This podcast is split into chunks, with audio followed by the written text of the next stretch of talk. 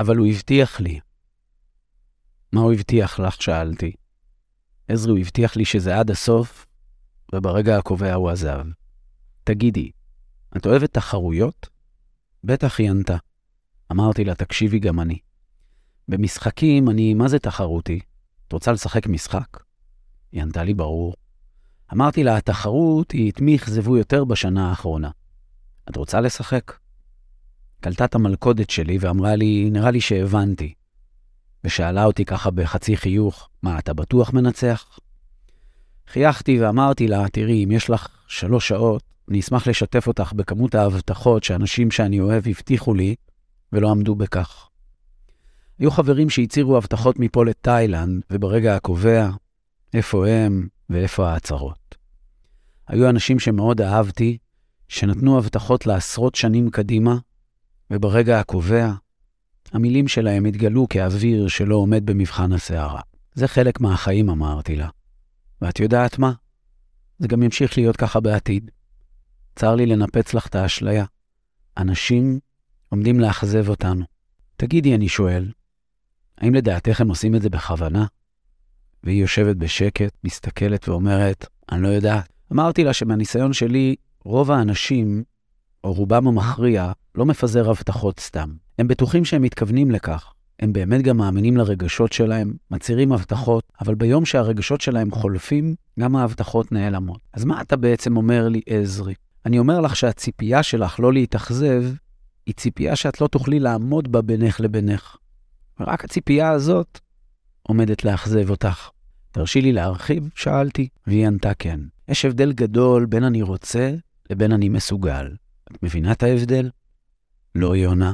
את רוצה זוגיות, נכון? כן, ברור, זה הוא שעזב. מסוגלת גם לשלם את המחירים? בטח, בטח. אז את גם רוצה וגם מסוגלת, ברור? כן, יונה. אמרתי לה, תראי, יש כאלה שממש ממש רוצים. הם כל כך רוצים, שמרוב שהם רוצים, הם מבטיחים לעצמם קודם, ואז לאחרים. הם לא באמת מתכוונים. פשוט נתנו לרגשות לנהל אותם, וההבטחות שיצאו להם מהפה היו הבטחות כמו שהם נושמים. אז ברגע הקובע, הם לא מסוגלים לספק את מה שהם הבטיחו. זה ההבדל בין אני רוצה לבין אני מסוגל לספק. זה שני דברים שונים. אני רוצה זוגיות מחויבת, ואני גם מסוגל לספק. הוא רצה, וברגע הקובע לא היה מסוגל לספק. אני יכול לשאול אותך שאלה? בטח, יונה. תגידי, האם את תכעסי על נכה בלי יד שמפיל בקבוק? למה לא? מה זאת אומרת, עזרי אין לו יד? אותו דבר עם בני אדם. חלקם רוצים, אך ברגע הקובע הם לא מסוגלים. כמו הנכה בלי היד. מה יש לכעוס עליהם? איך זה בדיוק יעזור? אז מה כן, עזרי? איך אני אדע מה לעשות בפעם הבאה? איך להאמין להם? אה, בשלב הזה צחקתי ואמרתי לה, אם היה לי את הפתרון לזה, היית קוראת לי אלוהים. לצערי, אין לי דרך לדעת. גם אין לי דרך להבטיח לך. במקסימום לך ולי יש אפשרות ללמוד את הסימנים שקלטנו והתעלמנו מהם. מה זאת אומרת? כל מיני אמירות שיצרו אצלנו ספק בהבטחות, ואת ואני בשיא האהבה שלנו, אטמנו אוזניים ועיניים. ואל דאגה, זה לא יבטיח כלום. זה רק יגביר את הערנות שלנו לאמירות של הצד השני. ולמרות זאת, יש סיכוי שברגע הקובע, הוא לא יעמוד בכך. אז עם מה אני יוצאת מכאן, עזרי? עם ההבנה הכי חשובה שיש לי מהתקופה האחרונה. שום דבר לא ודאי מלבד השיחה הנוכחית הזו. ובעוד דקה שתצאי מכאן, איך היא תדעי מה יקרה? אז אין ודאות, עזרי? לא. אז במה לבטוח? באמירות של מי? באמירות שלך עניתי. איזה מהן, שלא משנה מה יקרה וכמה יאכזבו אותך, עתידי להתמודד. שם הכל מתחיל, ושם הכל נגמר. אני יכול להשמיע לך שיר?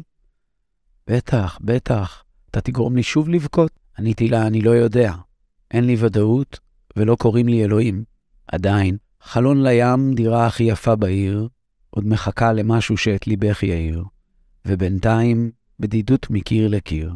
ויום אחד את מחליטה שם לעזוב, רחוק לנסוע, כדי להרגיש את הלב קרוב, כי את יודעת שמגיע לך כבר לאהוב.